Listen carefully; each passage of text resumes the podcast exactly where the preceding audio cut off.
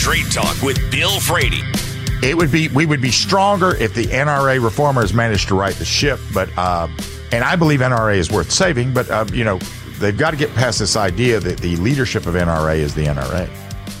It is not. The membership of the NRA is the NRA. Alan Gottlieb told the Washington Post that the strength of the NRA has always been in its members, and that applies to the gun rights community at large.